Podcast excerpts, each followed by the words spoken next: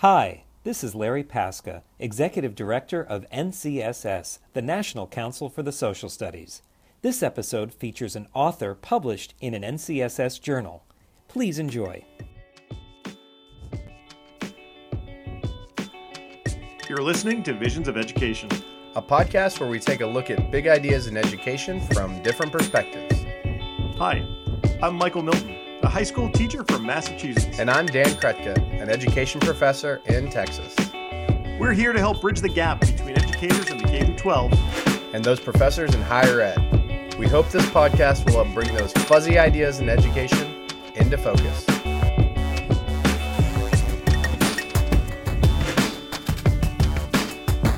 Dan, do you consider yourself a change agent?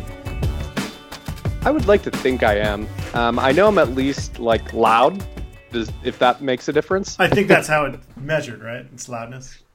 Yeah. Sometimes people may want to mute me though, which you can on a podcast. You actually can do that. That is true. In real life, it's a little harder. I feel like in schools, we talk a lot about big names and how they were these big change actors, right? So how do we talk about with our students about people who make change, these change agents? Yeah, it's funny because I think throughout the social studies curriculum and U.S. history and government, we talk around all these changes that are happening. But I've recently been thinking a lot about how we don't focus like more specifically on like the methods for making change, right? And so we have the National Council for the Social Studies annual conference coming up soon. And if you would like to learn a little bit more about a lesson that I developed, I worked with a colleague, Marie Heath, recently, and we were talking about how students really need to know the different ways to make change, because I think they come off sometimes with that just idea about voting, right? Like you make change through voting, but we all know that many of the movements in history have been led by people whose voters' rights were suppressed or outlawed. And so we had read a book by Zeynep Tufekci, who's a big hero of mine, called Twitter and Tear Gas. And she talked a lot about like how have movements changed in the social media era. And one thing she talked about in the book is she compared, for example, current movements, the Women's March, the Occupy, these other movements in other countries around the world with the Black American Civil Rights Movement of the 1950s and 60s, and talked about like how have these changed. And it was a really interesting question to think about the tactics they used. And so we actually developed an inquiry lesson, which we hope to write up and publish at some point. But we're going to be presenting on Friday morning at NCSS if anyone wants to come. Oh, cool. And yeah, it should be really fun, where we use documents. And so the first set of documents is all pictures of the civil rights movement, letters, primary documents, where you look and try to identify what is the tactic that civil rights activists are using. Yeah. Then the second, and you try to think about why did it happen at this time and not another time, right? Think about chronology too. Then we look at the Women's March movement and that happened in 2017, and we give a bunch of documents related to that. And it's interesting to think how things have changed and stayed the same. But there's really interesting things, like you notice, for example, today how the march is often at the beginning of the movement because it's so easy to organize that. Yeah. Whereas the March on Washington was towards the end of the movement. And I put end of the movement kind of in quotes because the movement's ongoing and continual and didn't stop in that with, the Civil Rights Act and Voting Rights Act. So anyway, it's a really interesting way because we're looking at history, but we're actually talking about tactics for change, right? Whether it's boycotts, freedom rides, voter registration, appeals to, leaders, in the executive branch and the legislative branch, using the courts as a means of change. So it really outlines all these different ways that citizens can make change. And I feel like when I used to teach U.S. history, I kind of missed being that explicit about you could use some of these methods. You just have to figure out which ones are appropriate. That's interesting because I feel like we talk a lot about movements in the past and often with adults. But like, when do we talk about student-led movements? The only thing I can think of is the Children's March, maybe. Birmingham, I think that comes up sometimes in curriculum, but otherwise, I don't know. We talk a little bit about apartheid in South Africa, but luckily we have a really great guest on today who wrote an article about this. So why don't we invite Marty Tippins Murphy into our podcast. Marty, how are you doing? I'm doing great. Great to be here. It's great to have you. Thank you. Marty, can you tell us a little bit more about yourself and your background in education? Sure. My way was a little bit of a roundabout way, but really resonates with what you all have been talking about. You know, I majored in international relations in college because I thought that would be how I would, you know, quote unquote, learn how to save the world. So I've always been really interested in injustice. And then I went and got a master's in journalism because I thought that, you know, telling people stories and really doing it through journalism would be the way. And through that process, I started researching a woman who was a newspaper publisher and activist in California named Charlotta Bass. And through learning about her story, I learned a lot about both the history of civil rights in California, the history of civil rights movement in our country, the role of women and really social movement. And so that for me was, oh, wow, like history is really a powerful tool for learning about how we can make connections to the issues that we have today. And then like pretty much right after that, I started working for Facing History and Ourselves. And so I've had a lot of different jobs within the organization of Facing History. And I think that that's really been my path. My adult career has been 21 years now working with Facing History. They're a great organization. Yeah, we've had a lot of opportunity to have Facing History and Ourselves come in and tweet with us on SS Chat. Can you tell us a little bit about the mission of the organization and some of the resources they provide to educators? Sure, absolutely. So Facing History is actually been around for over 40 years, and we work primarily with teachers to give them strategies and content with our particular approach. We have what we call a pedagogical triangle, and this is the way that we do what we do is making sure that we engage the emotions, that there's intellectual rigor and critical thinking with our engagement of history, and that there's always an ethical reflection component. And when we put all those things together, that's when students start to think about their civic participation. So that's kind of the model of Facing History. The mission is really to promote a more compassionate and just world and to combat racism and anti-Semitism and all forms of bigotry through these deep case studies of history that we look at.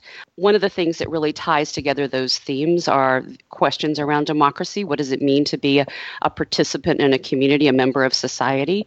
And we give students that framework to start to have those conversations. So in a Facing History classroom, you'll hear about upstanders and bystanders and choices and human behavior. So it's not just sort of looking at the dates and places and things in history, but it's really going into the stories of individuals and the choices they made and helping students think about the factors that influence those choices. So whether it's, you know, courage and compassion or if people are motivated by fear or bigotry or racism. And so really, again, starting to really think about on the individual level choices, and then students can start to think about making those connections to their own lives and the choices that they make.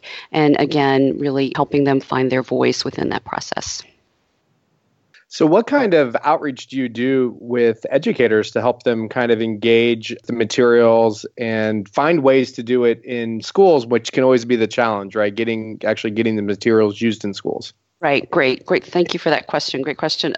So a number of ways. First of all, we do produce content and curriculum so that teachers can go to our website, facinghistory.org, and download those resources. So it's on the history of the Holocaust, the Civil Rights Movement, the Reconstruction era, some global issues around democracy in South Africa, the Armenian genocide. So a lot of historical case studies that people can have access to those books, but the most way that we do that is through professional development. So we have 7 regional offices in the country. So if people live near one of the offices, I'm from Memphis. We're the only office of Facing History in the South. And so people can come to us and get trained. We also have staff who travel all over the country to do workshops. We'll be presenting at NCSS. So people can come to our sessions in that way. We also have a really robust website. So people can get lessons and unit outlines by going to the site and kind of joining us. We have a new page called Teaching Current Events, so it's always bringing in new ways to have teachers have real-time resources around the things that are coming up day to day that they feel like is important for their students to talk about and give them some guidelines and criteria. So there's a lot of different ways that teachers can access Facing History through, you know, proactively on their own, going to the website or finding a workshop. We also do contracts with districts and travel and make presentations all over the place. So a lot of different ways. So you recently have an article published in the October issue of Social Education that's called Youth in Front, Supporting Youth-Led Social Action. Congratulations. Thank you. And do you mind telling us a little bit more about what it was about and what the work that you're doing? Sure. So this has been just such a great process for us. So a little bit of context, Facing History, as I mentioned, in Memphis, we have been at our location for 26 years, and we've had a student leadership program here for about 20 years. So in addition to our core work, which is working directly with teachers with those workshops and follow-up support and resources here in Memphis and some places, other places where we have offices, we, as an extension of our partnership with schools, work directly with students in a leadership program. And so the way that that leadership program works is that the students from a variety of schools, it's actually a very diverse representation of schools here in Memphis, come every year to training to learn about leadership and the Facing History methodology, to have difficult conversations, to learn about some history, and then bring that back to their school. So that's been something that we've been doing here in Memphis, like I said, for a long time. But in the last year or so, or maybe even 2 years, that's started to shift. And we've seen where students are really starting to take their Facing History experience through the leadership program and through their coursework in school and really start to do some things out in the community, which, you know, we think has already always been the case, but this has been a kind of a coordinated effort. And the thing that happened with us last year started with actually meeting some folks who were part of the voting rights efforts in Alabama in the 60s. And we had the opportunity to meet several of them. When one of them was Linda Lowry, who is, you know, now I think 70 years old. But to look at someone like her and have her talk about being 15 years old and being in high school and being part of a voting rights effort was really inspiring for our staff to start think about how we could bring that to life for students so that we could help them really look at the role of youth in social-led movements. And so that was really the spark, was recognizing that, you know, people like Linda Lowry, who was in Selma, Alabama, and was part of not just showing up for a march one day, although she was part of the Selma to Montgomery Voting Rights March, and that's, you know, what she's known for, her book, but that they were part of weeks and months of effort of many, you know, dozens of high school students who organized and strategized, and part of their strategy was to go every day, leave school, and go and line up and get arrested to fill the jails. And they did that because their parents couldn't. Their parents were working, and it was part of a larger strategy.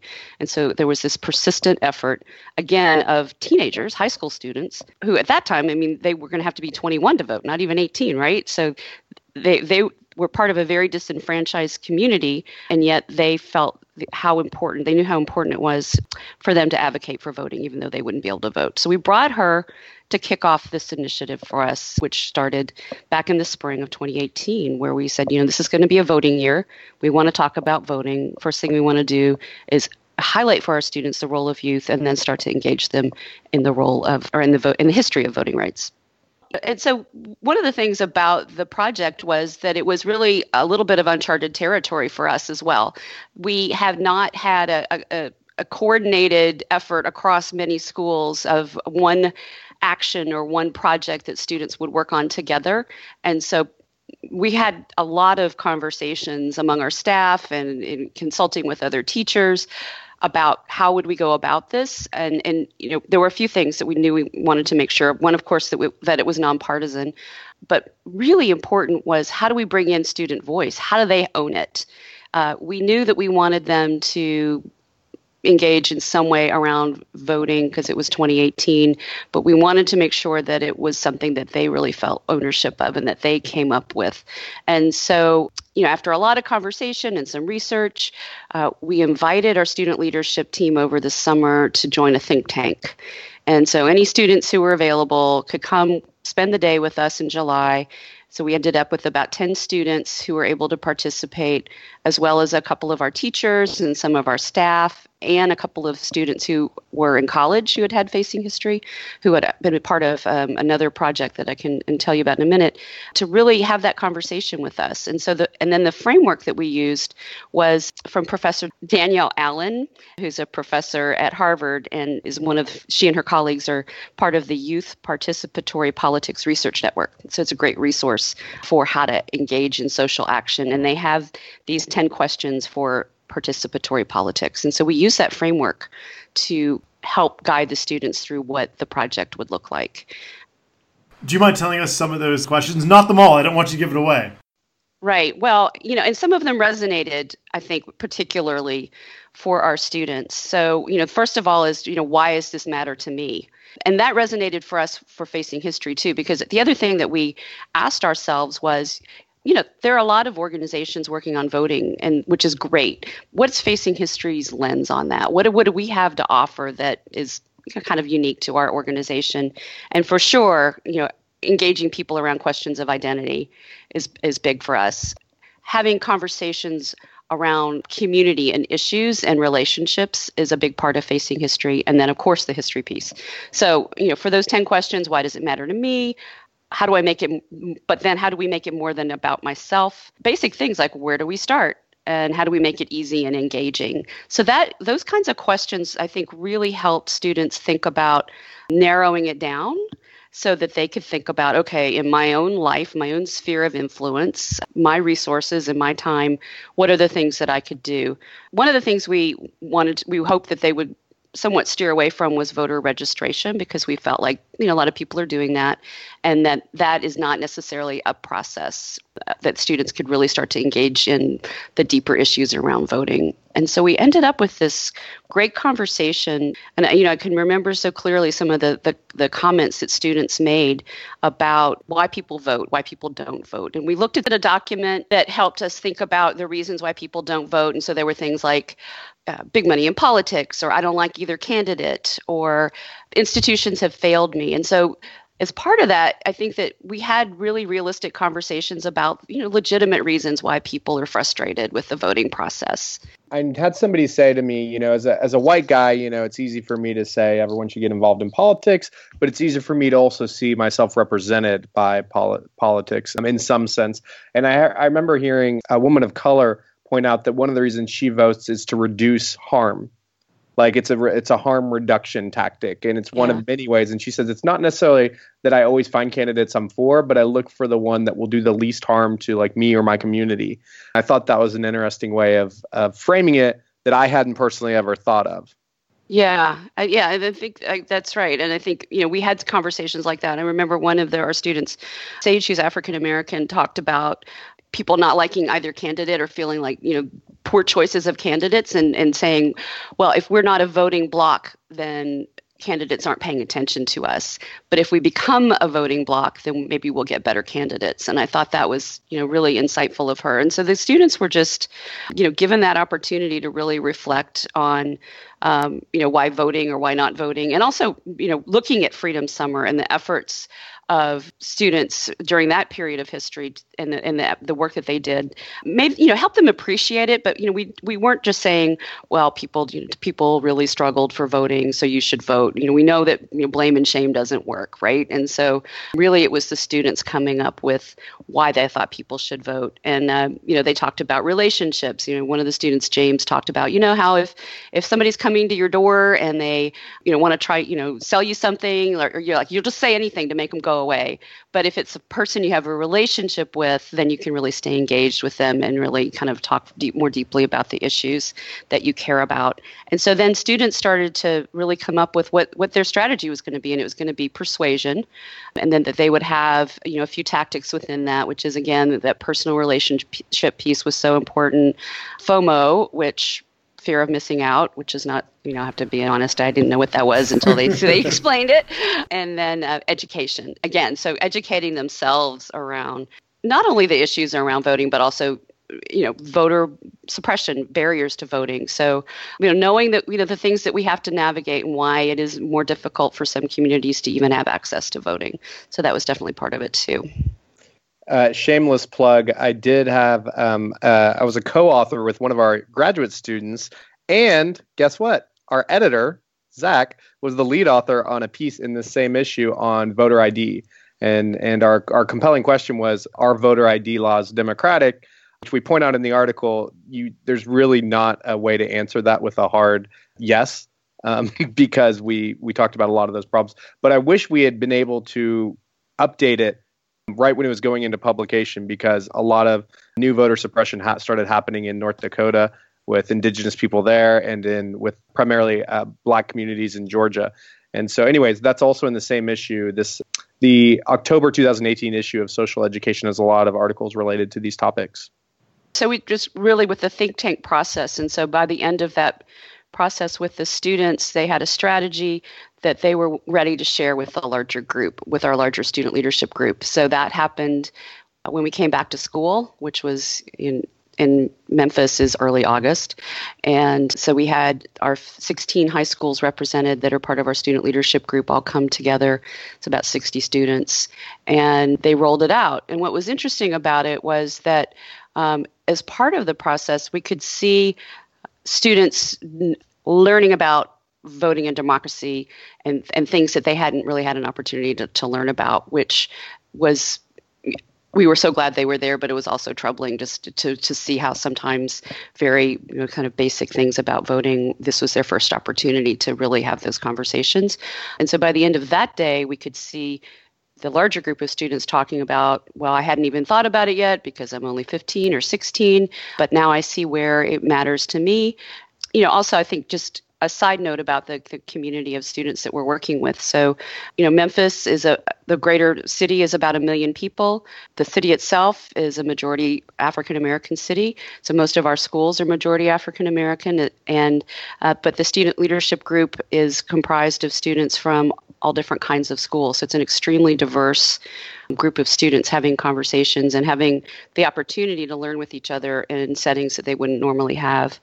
So once that day was over, the students were ready to then take the projects back to their schools. So, we recognized that this was continually being a refining and iterative process for us, that we were flexible enough to know that we were going to learn things and just really be open to that. But again, kind of keeping those core tenets at the center, that it would be student-led.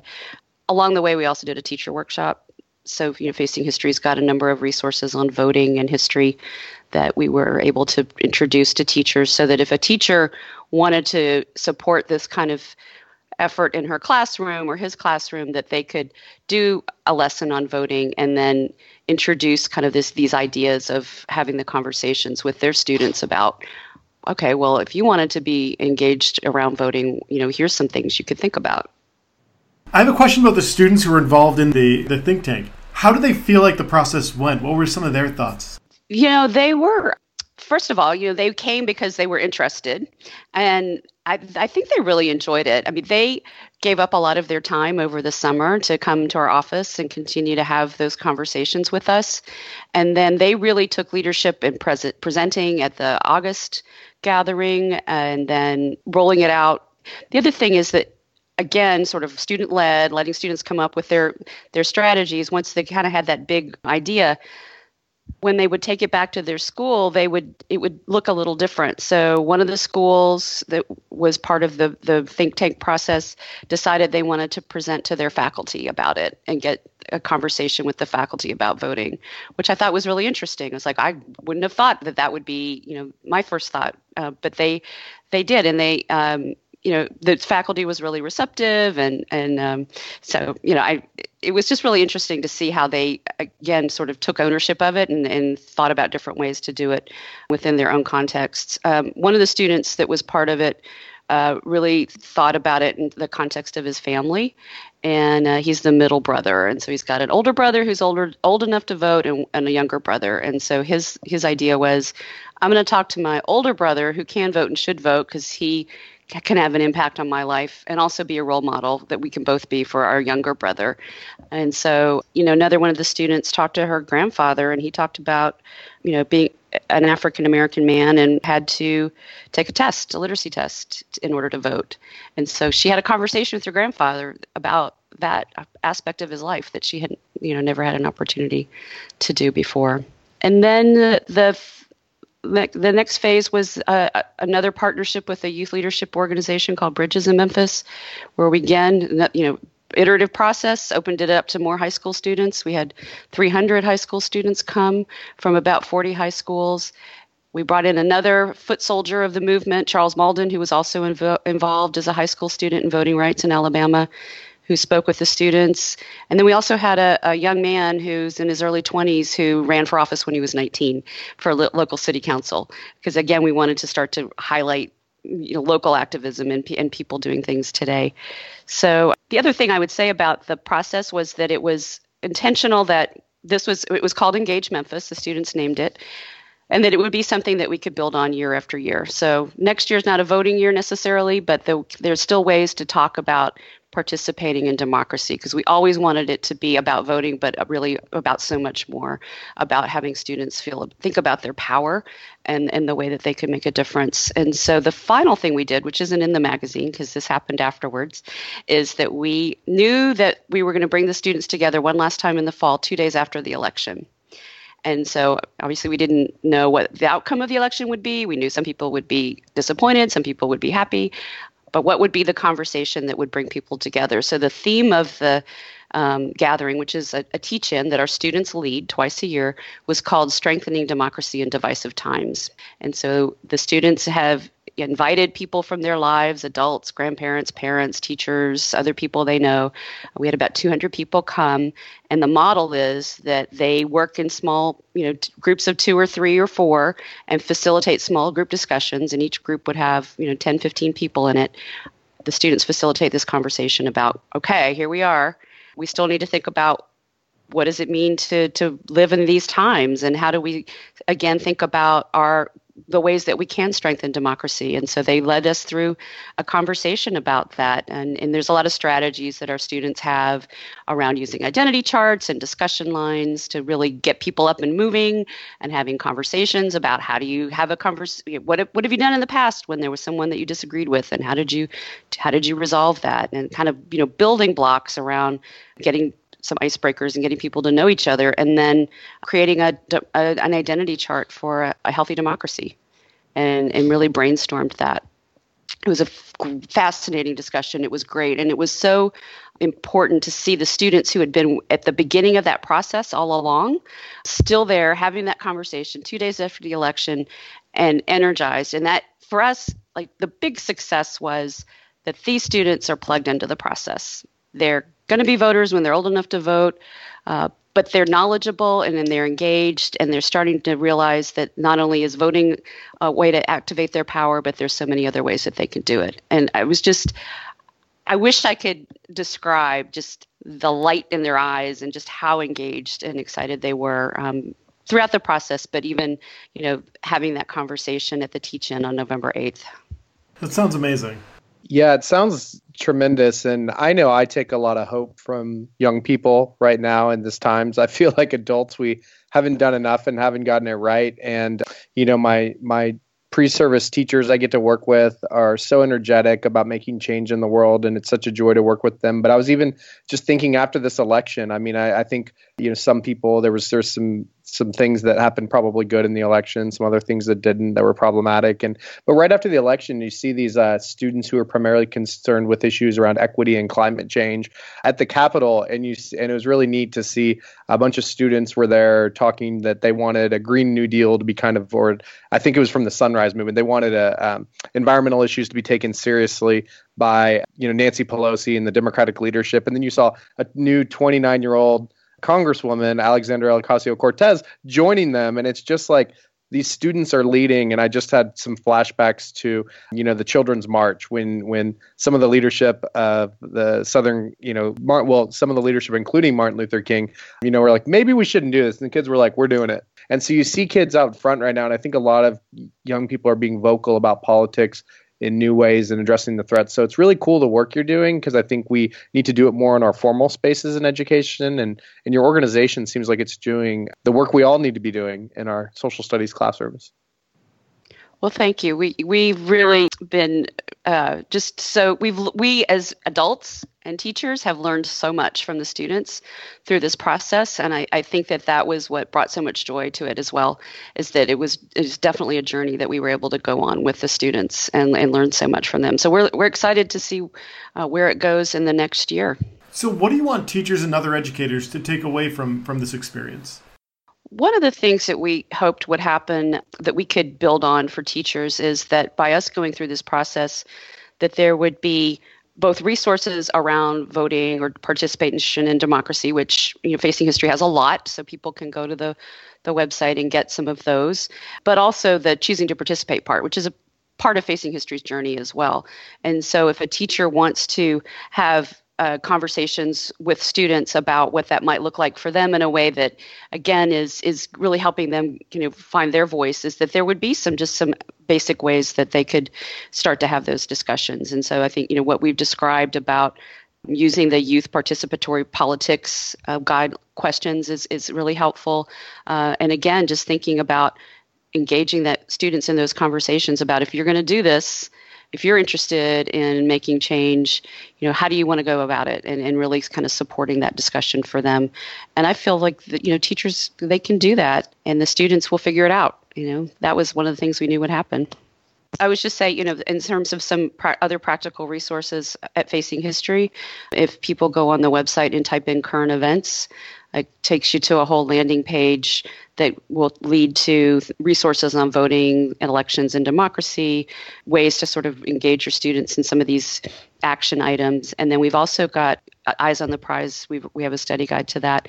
And it is going to, we all now have the rights to the whole series. This will be streaming on our website. Oh, wow. That's great. Yeah. That is great. Well, I think the takeaway is, you know, students can make a difference. Youth can make a difference, and they have had in history. And we can include that more in our lessons, but you know, really get after how we make change in society. So thank you so much for joining us and sharing your wisdom from this project. Thank you. I really enjoyed it. It was great spending time with you both. Thank you. So where can our listeners find you in your work online? Well, facinghistory.org for the organization, and for myself, I'm on Facebook, Marty Tippins Murphy, and on Facebook and on Twitter at Marty Tippins.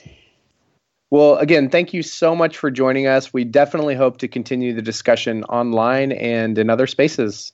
And make sure to check out that journal article, seriously. It's great, and it has a lot of the references that Marty made during the podcast. It gives you more specific information about a lot of that stuff. So at the Visions of Education podcast, we are all about sharing the learning. If you're doing something fun, creative in education, or you just want to chat, tweet us at Visions of Ed. We're also on the Facebook. And of course, if you haven't already, subscribe to Visions of Education on Apple Podcasts, Stitcher, or Google Play, and anywhere you want us to be. And if you write us a 5-star review, we'll read it on the air. Please do that. That helps people find this podcast. And you can find me on Twitter. I'm at Dan Kretka. And I'm at 42ThinkDeep. Until next time, this is the Visions of Education podcast, signing off.